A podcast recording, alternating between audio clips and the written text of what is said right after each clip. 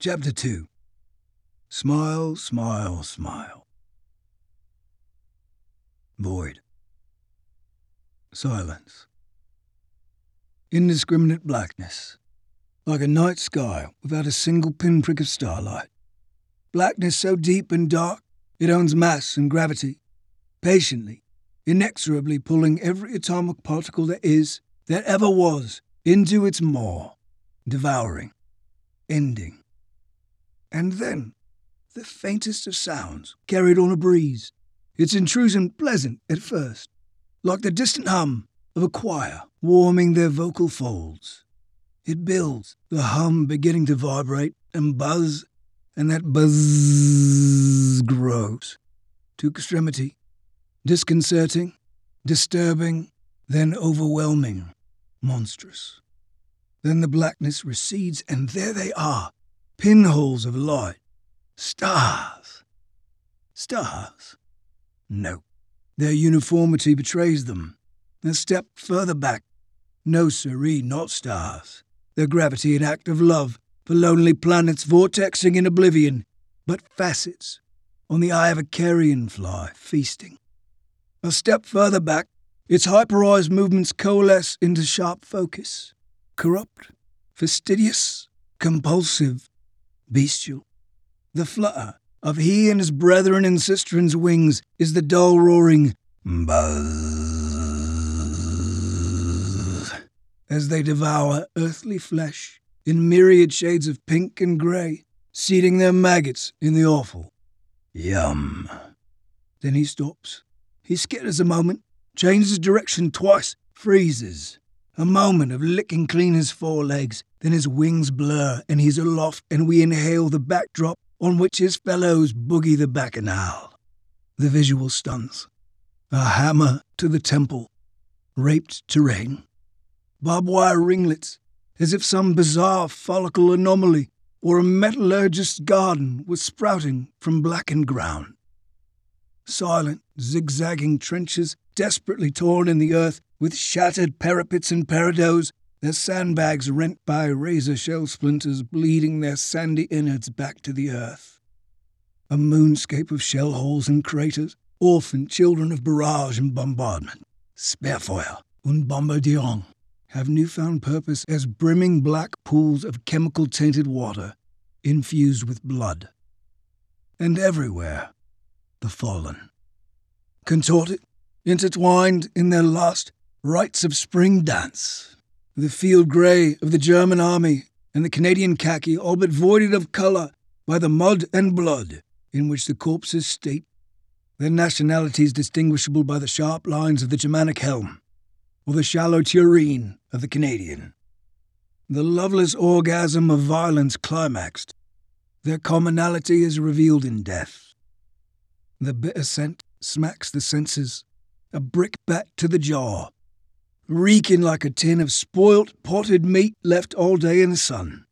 A cocktail of cordite and TNT, brass and superheated lead, metallic, iron rich blood, stale urine, pestilent feces released in the final throes of mortality, flesh in decay. An indelicate bouquet, to be sure. The fly alights on a young man's hollow cheek and seeks purchase, gobbling dried blood, engorging. Durant. In repose, the dull grey pallor of David Durant's features might have been cut from granite. Sharp, hominid cheekbones and jaw, a brow that overhangs and shelters deep set eyes, a face that would be at home in any of the last hundred millennia. The black fly devoured the scabby blood just below his left eye and sought new sustenance, creeping toward the eyelid, open to force its way inside for something soft and delicious. The eye screamed open, and Durant's hand flew up, smashing the fly to nothingness, scattering it to pulp, sloughing it away into the mud where its companions might consume it too, if their feast of men was stolen from them and ploughed six feet under for the worms to take their turn. Durant pushed himself out of the mud and tried to stand, but the effort short circuited, and he collapsed to a knee. He struggled to catch his breath, to regain control of a heart rate spiking with adrenal juice.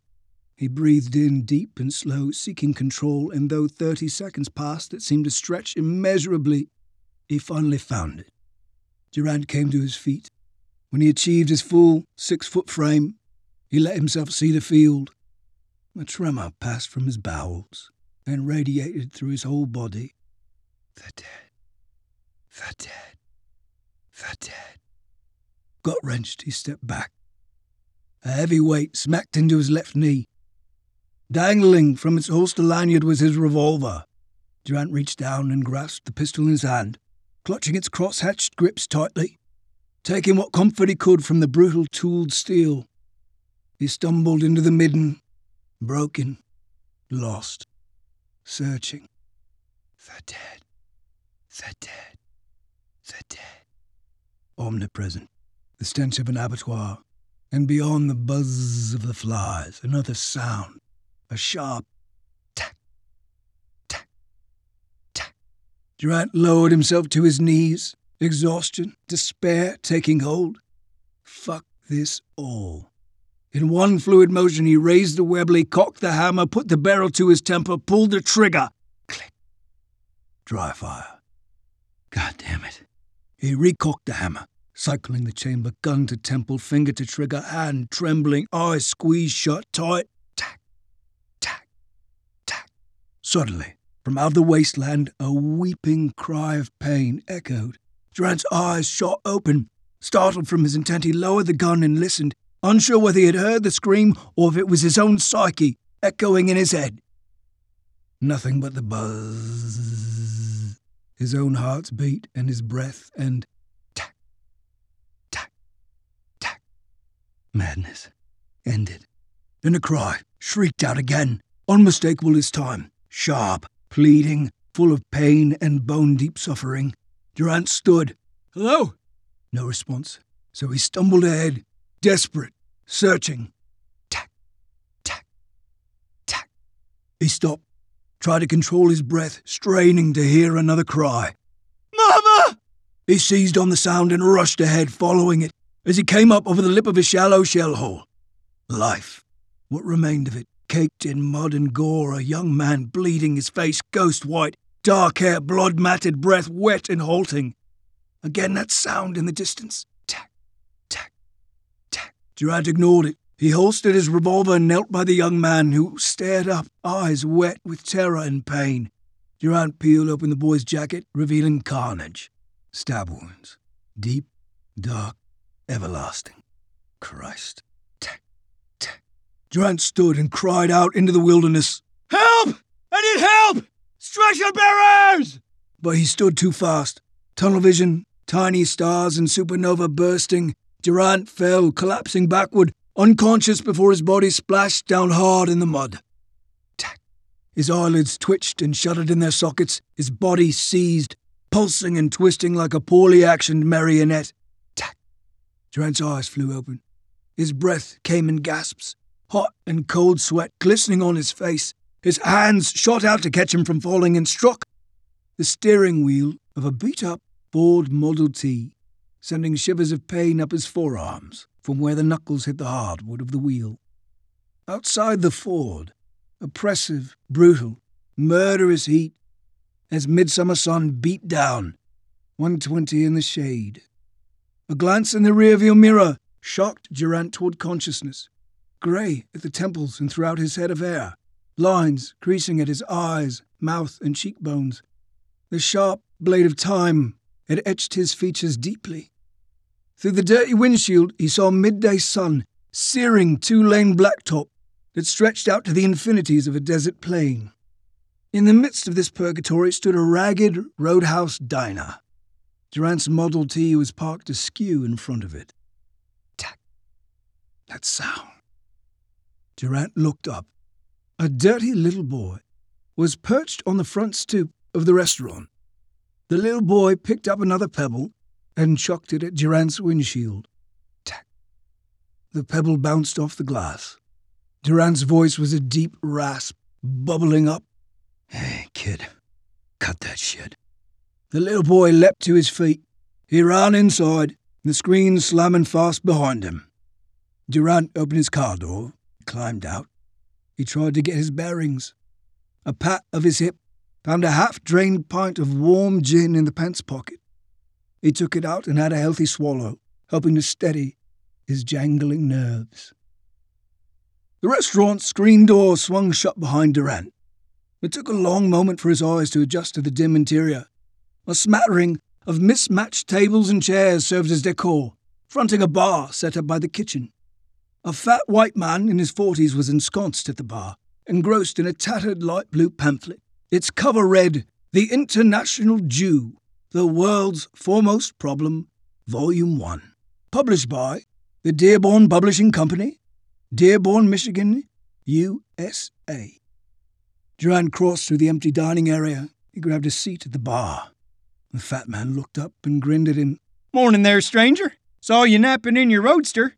Wasn't quite sure if you was alive or dead. Glad to see you living and breathing.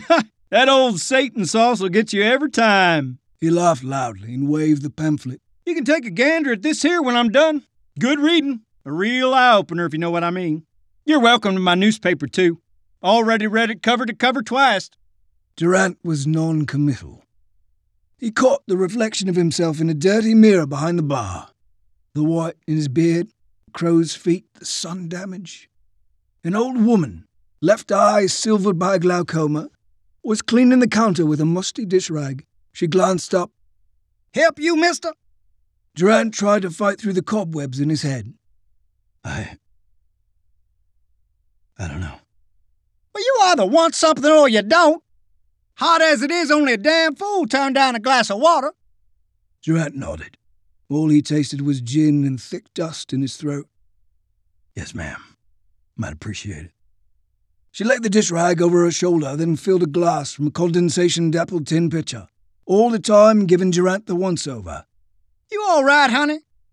Durant nodded in the affirmative, while his mind fumbled for answers to simple questions where, when, how, and why the fuck am I here? You all right? She repeated.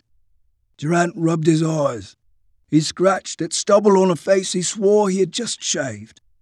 Yes, ma'am. Fell asleep in my automobile, I think. Mm-hmm. Damn near brought you in the sun. Hotter than hell out there. Nightmares in that heat like a fever dream. Ain't nothing worse. She handed him the glass of water. Makes you think Prometheus ain't do us no favors. Durant looked at her, uncertain. Ain't you heard of Prometheus, child? He's all about consequence. Foreseen and unforeseen. The fat man scoffed. Wind her up, and there she goes. He unfolded his newspaper and perused it. She flashed him a look, bright violence in the good eye. Prometheus went and stole fire from the gods and give it as a gift to human beings, she said. Now Zeus, he says, hell with that. Fire ain't for mortals. So he sends a gift to Prometheus's brother, builds a woman, beautiful woman out of clay, Pandora. He give her a big urn and tells her in no uncertain terms not to open it. And then he makes sure that Prometheus's brother falls deep in love with that girl and marries her.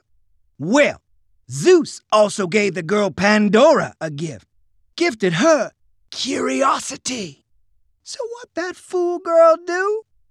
She went and done open up that urn, and out of it come hell, hatred and rage and destruction. It come out this hurricane of pure evil and latch itself onto humankind. Give us the disease, got us by the throat and won't let go. Put us all on that road to perdition. She shot a sharp glance at the fat man. Some more than others. The fat man guffawed. He kept pretending to read his paper. It's all about unintended consequence. Mankind got that fire, but he also got all the hell and fury that come with it. But you know what else old Zeus put in the bottom of that gal Pandora's urn? Set right there on the very bottom?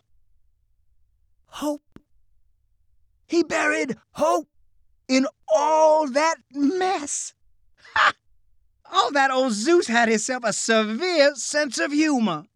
The fat man chortled. He set the paper aside and pulled a couple worn singles out. He dropped them on the counter, then stood and headed for the front door, still laughing and shaking his head. The screen door slammed behind him. Good riddance to bad rubbish. She turned back to Durant. You want anything in the way of food? Maybe some eggs and dry toast for that tummy of yourn?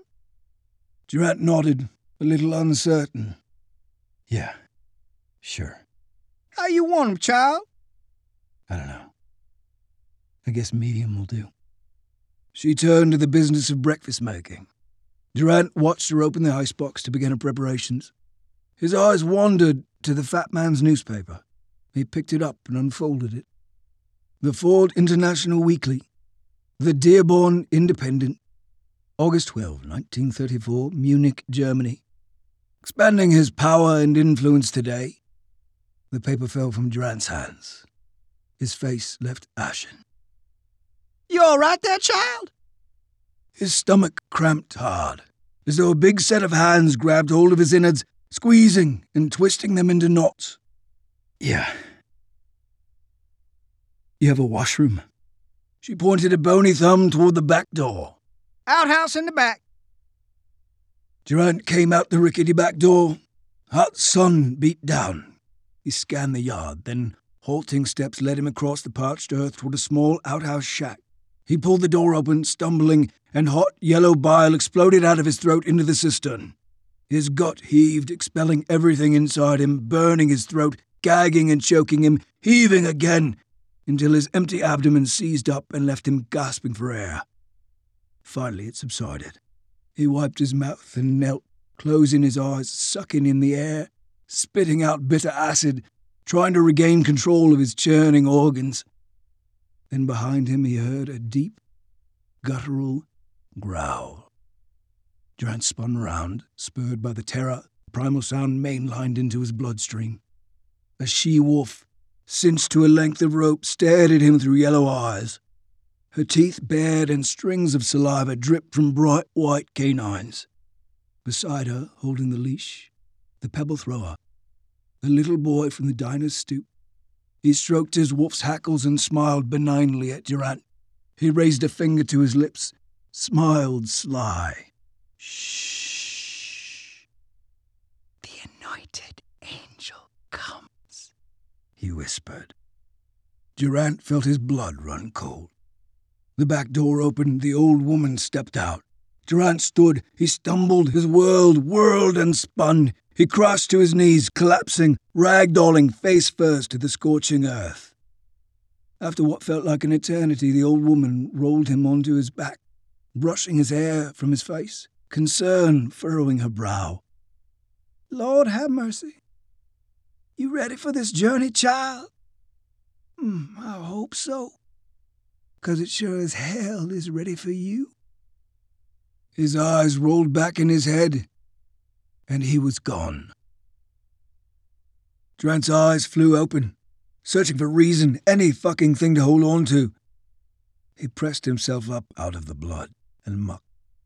The nightmare of the desert receding as the nightmare of the battlefield reasserted its hold. For a brief moment he was utterly lost. He looked at the bleeding young man beside him. The young man reached out his hand and Durant grasped a hold of it. He put his arm under the boy's shoulders and cradled him. He shut his eyes and remembered. Sergeant Mills had been singing.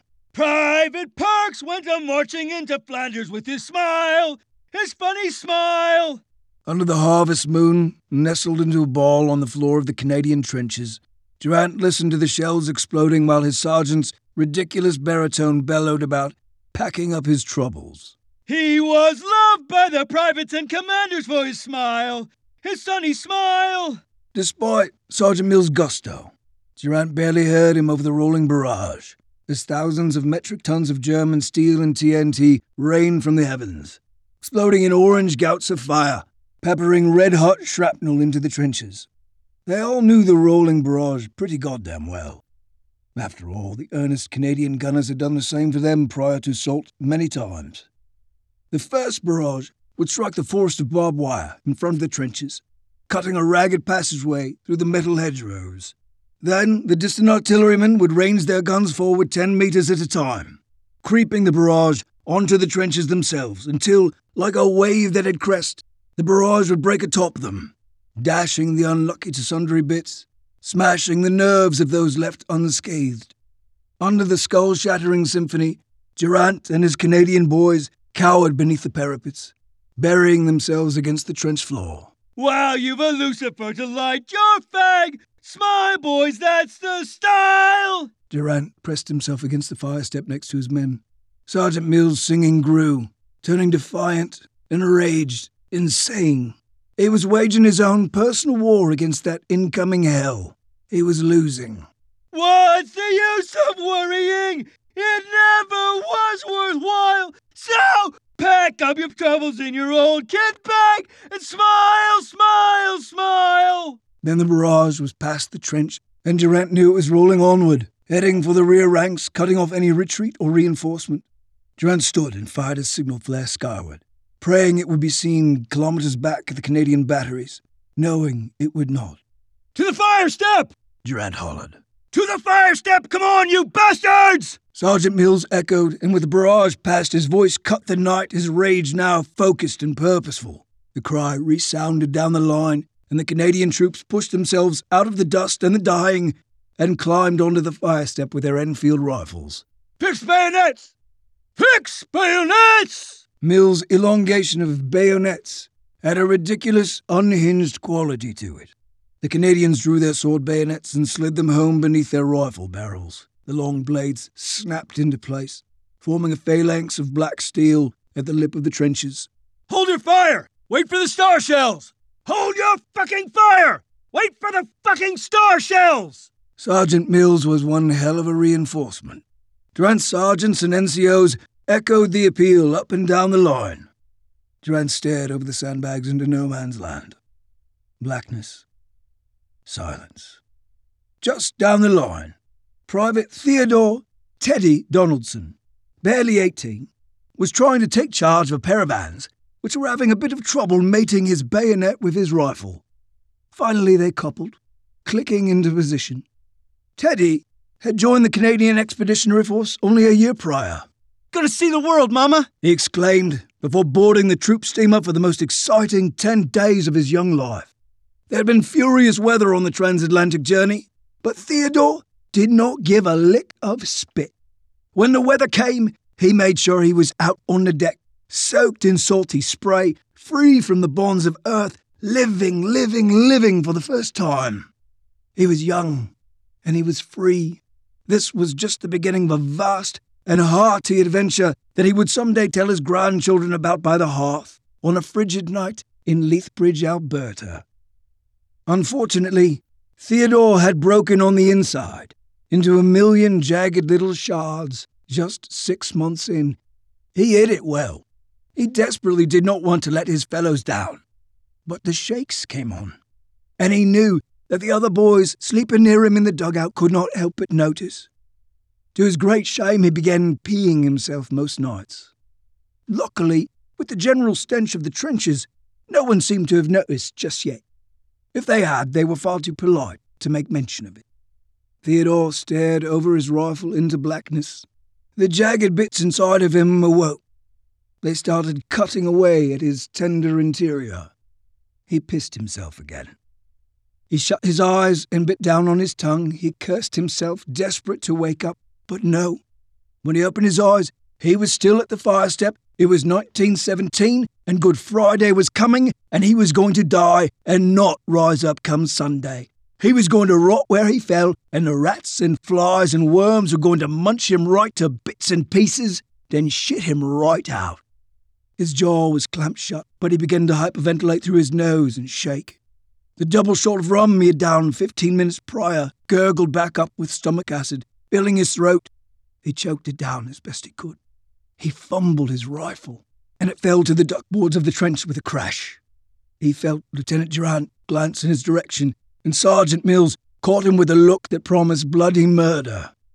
Theodore began to bend and grab up his rifle, but he could not. He stepped off the fire step. Then Teddy Donaldson ran. Tearing into the fire bay behind him rushing toward the freedom that lay some 7,000 kilometers away in the land of his birth. Donaldson! screamed Sergeant Mills.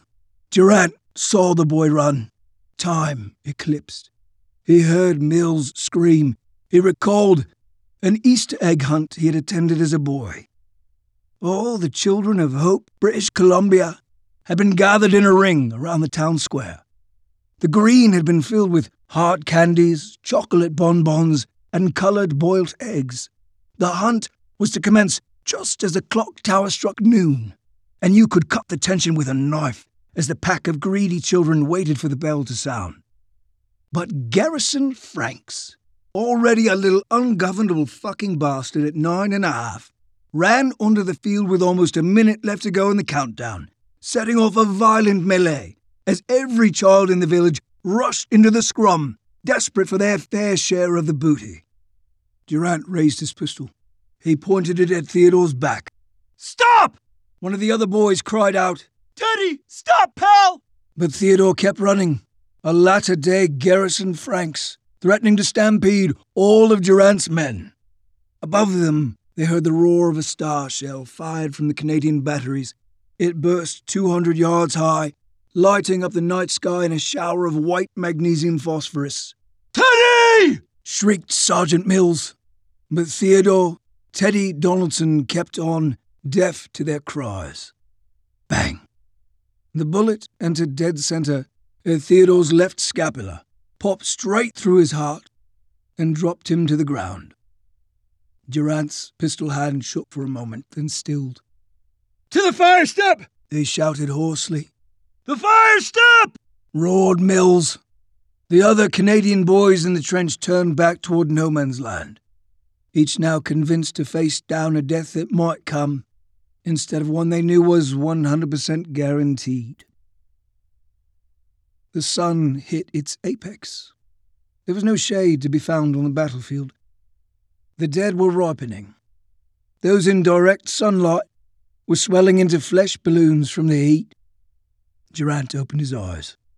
He wiped sweat from his brow. With his free hand, he loosened the collar on his shirt. The young man lay against him with his eyes closed. His stillness was absolute, as though death might have had its way with him at last. Durant released his grip on the cold hand. The young man's eyes flew open. In terror, his fingers clutched for Durant's. Durant squeezed the boy's palm. It's okay. I'm here. He offered his canteen. Water? The young man lay back. He nodded weakly.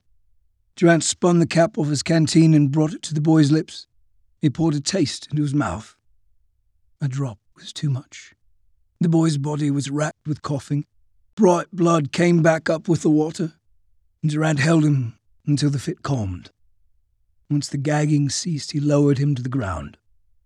Durant felt the sun scorching his neck.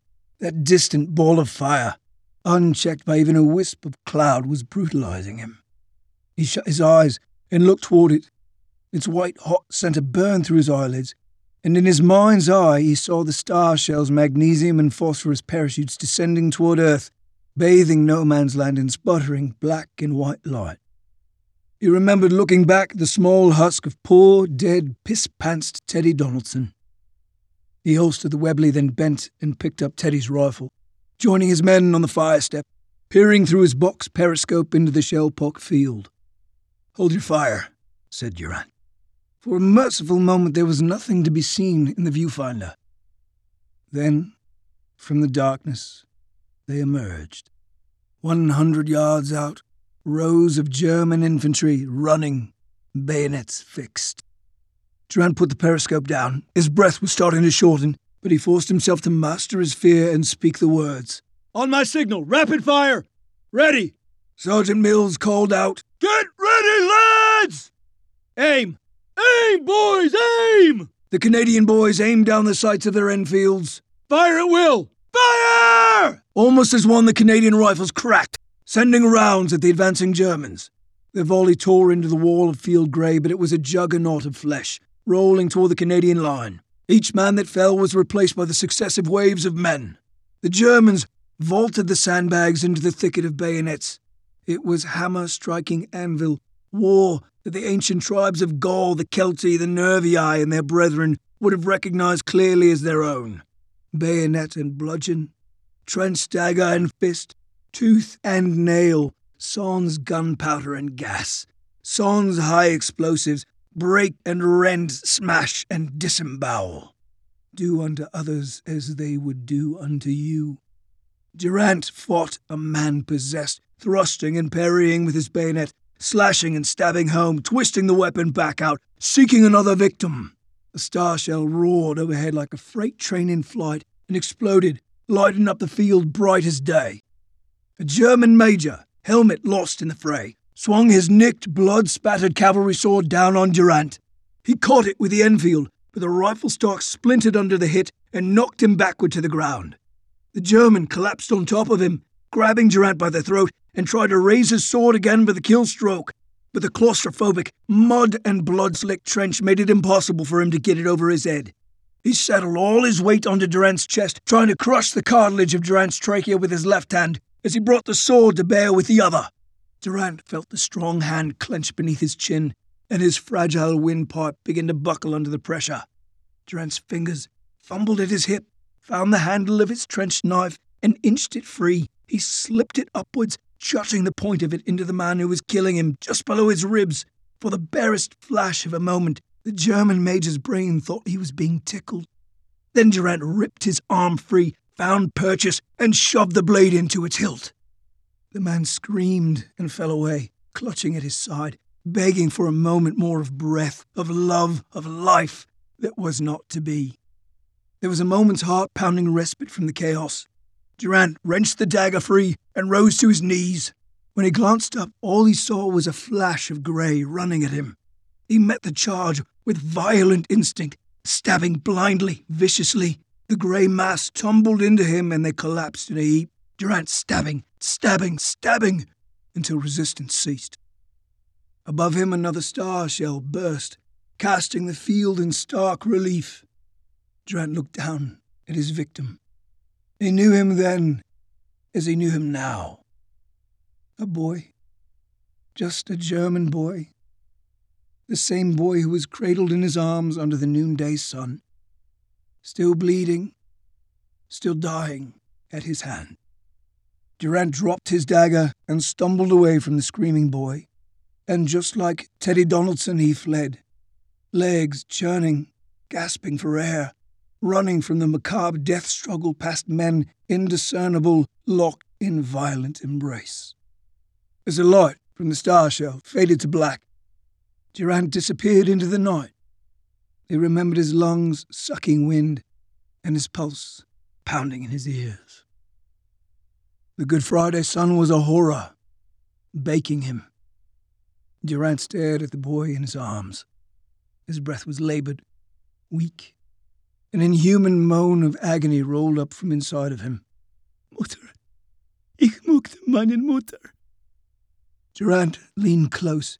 He recognized the German word for mother, but not the rest. What? What is it? The young man's stiff, shaking hands reached into his breast pocket. Numb fingers pulled out a dog tag locket. He handed it to Durant, pressing it into his palm. Das gehört mir nicht. Mir nicht. The boy's exhale rattled out of his chest.